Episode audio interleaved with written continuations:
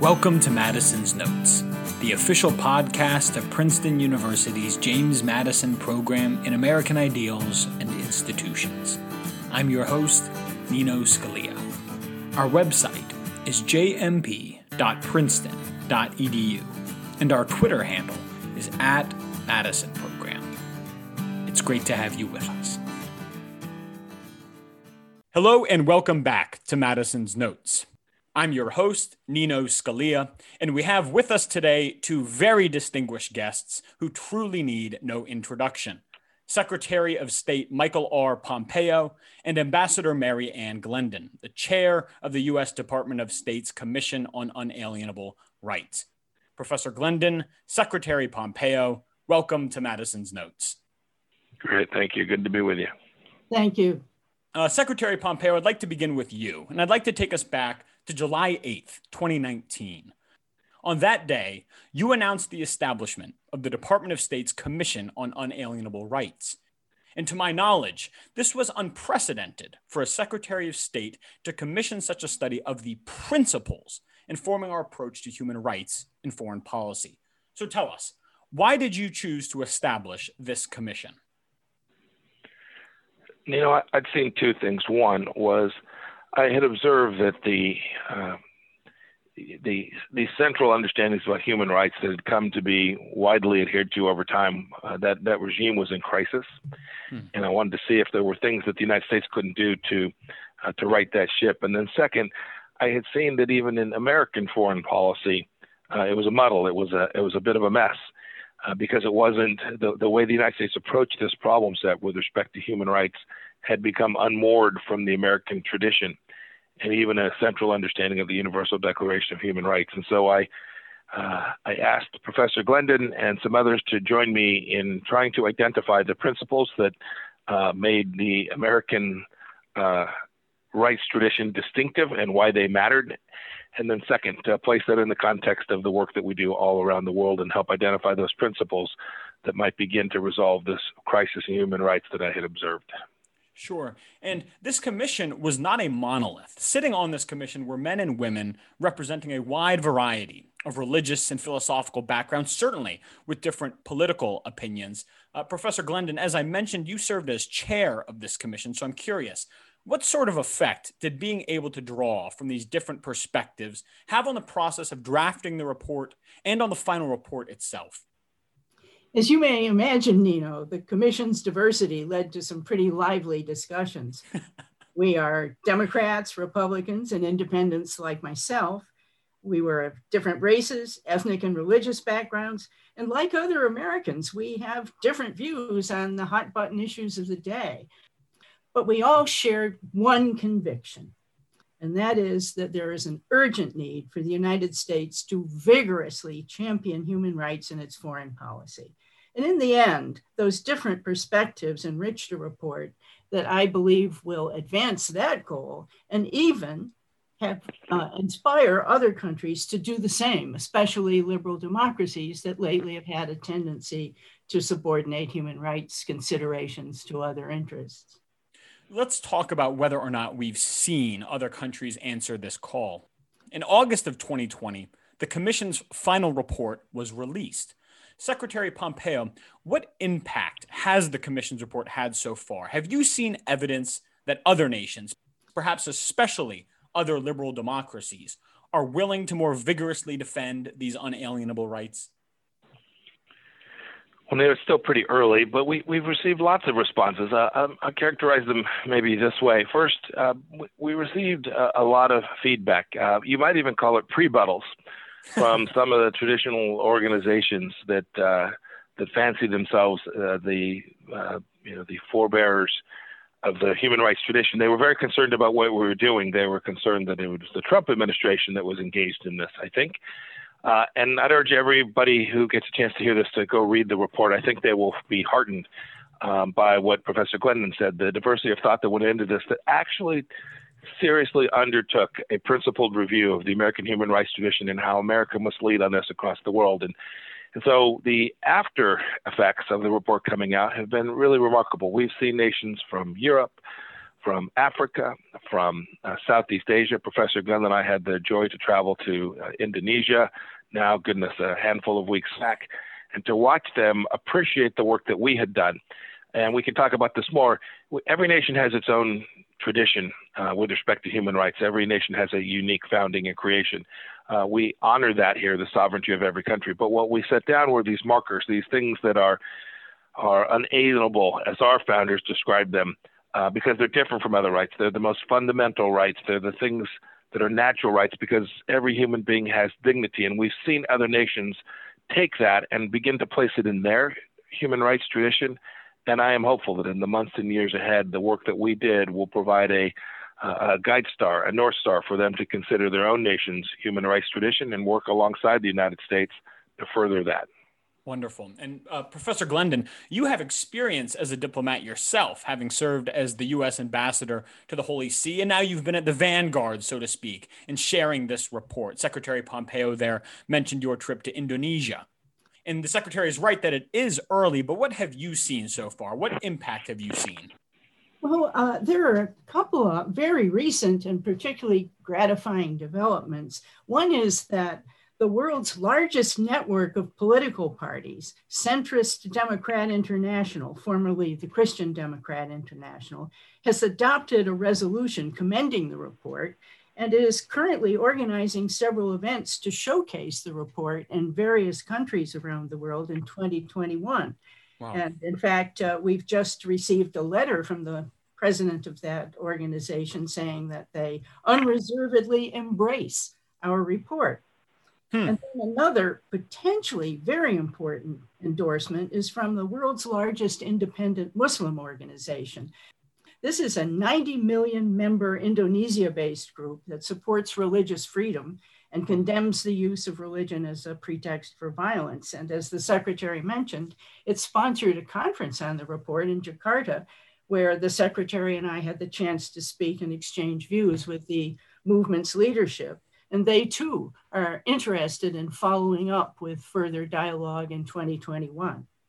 That's tremendous. That's tremendous. Descending now from unalienable rights generally to a specific unalienable right. Secretary Pompeo, you've made clear that defending religious freedom must remain at the core of American foreign policy. That's your phrase there. Why has this been a priority of yours? And what successes do you point to so far? We have, at the State Department during my tenure, prioritized this work because it is something that transcends any single nation, but in fact honors the sovereignty of these countries, but demands of them the simple task that they permit the people of their nation, their citizens, to practice their faith or not to practice their faith as they see fit.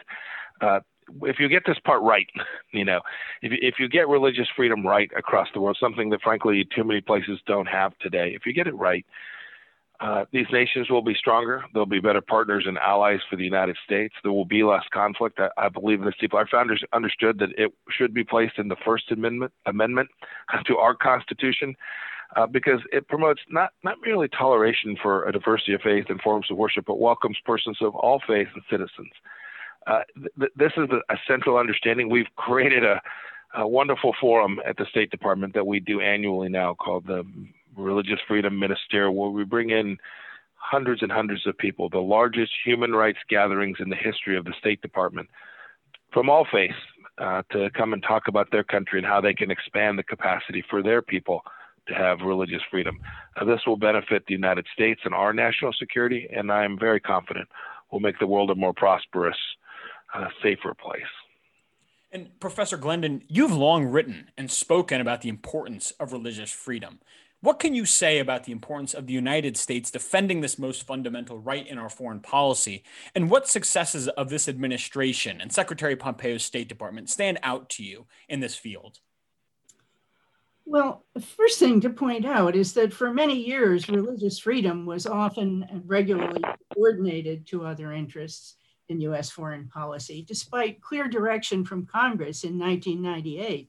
A unanimous Congress, by the way, that religious freedom should have a special role in U.S. foreign policy. Secretary Pompeo's measures, the ministerials leading to an international cooperative religious freedom alliance, are tremendously important because one country speaking alone doesn't command as much attention as a unified position. Sure. So these measures have been a giant step toward delivering on the obligation imposed by Congress and toward restoring religious freedom to its proper place among other unalienable rights. And just in time, because gross violations of religious freedom are at their highest level in many years. Secretary Pompeo, as was mentioned, you asked the commission to ground its work in part in the principles of the American founding. And this commitment to America's founding principles is also readily apparent in your speeches. How do America's founding principles inform her foreign policy today? You know, they're what makes us unique. As I travel the world, and as the Secretary of State for the United States of America, it's why leaders around the world want to see me. They appreciate that our country, the civilization founded here in the United States, our culture, our founding traditions are things that they want to grab a hold of. They want to aspire to them. Even in some countries that you might not think that are authoritarian regimes, they understand that this American experience teaches that while human rights is a never-ending struggle, it's something that they want to hang on to and grasp. So it's really important that we don't walk away from that and that leaders in America speak to our founding. There is, a counter narrative that has been proposed by some here in the United States, not just recently, but for a long time, about fatal flaws in our tradition and our founding. I reject that wholeheartedly. We are an imperfect nation. That's why our founders talked about moving towards a more perfect union. Right. But make no mistake about it, this remains a nation that was founded on a set of principles that are unique and are wonderful and are blessed. And this Judeo-Christian tradition that America has, we must hold on to, and we should speak about it as we engage with our counterparts around the world to help them understand our tradition and to help them find ways that they can help create an expansive space for human dignity in their countries as well. You said there that we must hold on to this tradition.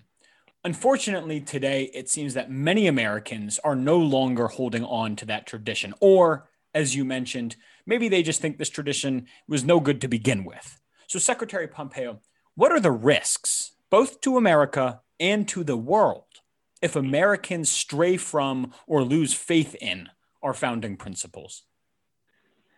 America has always been a beacon. President Reagan talked about it being that special place. It is the case that the United States is a nation that all countries look to. They want to see that we honor the commitments that we have made to our history and to our traditions so that they can do the same inside of their countries. They can see that the path towards improvement for improving the lives of their own people is one that America has understood the capacity for our little communities, right? Our PTA boards and our school boards, our little league teams, our churches all across America. Those are the things that have made America this special place. They're the things that most fundamentally protect our human rights in democratic states and human dignity. If we walk away from those things, if we step away, and Professor Glendon operates in a true mission field at one of America's elite educational institutions. These are places we must protect. We have to get back to this idea that America is this special place. It is the greatest nation in the history of civilization. And when we do that, nations around the world will want to be our friends, our trading partners, our security partners, all the things that protect and create prosperity here at home in America. Professor Glendon, these unalienable rights are central to the American tradition, right? It's right there in our Declaration of Independence. We hold these truths to be self-evident, that all men are created equal, that they are endowed by their creator with certain unalienable rights. And of course, this was a focal point of the commission's work. Professor Glendon, how do we know that these unalienable rights exist? Interestingly, as you've mentioned, our Declaration of Independence declares that these unalienable rights are self-evident. Right. But after two devastating world wars, the UN Charter and the Universal Declaration of Human Rights spoke rather of affirming faith in human rights. But underlying both of those approaches is a very old experience-based insight that goes all the way back to antiquity, that if there are no rights that exist independently of the sovereign, then we're in a world where the strong do what they will and the weak and the vulnerable suffer the consequences. Secretary Pompeo, we know that you're busy, so we have just one final question for you. So many Americans today are anxious about our standing in the world, anxious about our domestic politics. You've served our country for almost your entire adult life, in the Army, as a congressman, director of the CIA, and now as Secretary of State. What would you say to these Americans who are so anxious about where our nation is today? Look, I would remind them that America is a rambunctious place. It always has been. When I was a congressman, people would say it's nastier than it's always been. I would remind them that no congressman had actually pulled a firearm on another congressman in a couple hundred years. So we should always be careful about characterizing today as the worst of all time. It's a little too naive. But the truth of the matter is, the Americans should be concerned about it. And it should use that concern to take effective action. Each of us has a responsibility to our families, to our local communities, all the places that truly make a difference, where you can go, any American citizen can go knit the small platoons together in the most important ways. I have enormous confidence in America, as I have traveled in these now 2.5 years plus as America's Secretary of State. I've watched when I land, I've watched these leaders around the world want to understand what's going on in America, they appreciate what's going on in America, they look to us to lead, and we must get it right here at home to do that. We have to return to the central understandings that have made America so special, and when we do that, and I am very confident that we will, I'm confident that the tradition on which this nation was founded will carry us forward, and we will continue to be a beacon to those that are oppressed and those living difficult lives around the world for years and years to come. Well, Secretary Pompeo, you've done wonderful work so far. I know there is still work to be done, so cognizant of your time, we'll draw to a close here. Our guests today have been Secretary of State Mike Pompeo and Mary Ann Glendon, the chair of the U.S. Department of State's Commission on Unalienable Rights. Professor Glendon, Secretary Pompeo, thank you so much for joining us today on Madison's Notes. Thank you, Nino. Nino, thank you. Mary Ann, thank you too. So long. There you have it, Madisonians. 20 minutes with two extraordinarily impressive and extraordinarily busy people, Secretary of State Mike Pompeo and Mary Ann Glendon, the Learned Hand Professor of Law Emerita at Harvard University and chair of the Commission on Unalienable Rights. I put a link to the Commission's final report in the show notes, and I encourage everyone to take the time to read it. It's really quite impressive and a great credit to the work of those two and the other members of the Commission. I hope you all enjoyed the conversation, and if so, please be sure to click subscribe and leave us a 5-star rating. Those ratings and subscriptions are so helpful in spreading the word about the show and bringing new listeners into this family of ours. That'll do it for us today. Thanks so much for joining us, and I hope to have you back with us next time, here on Madison's Notes.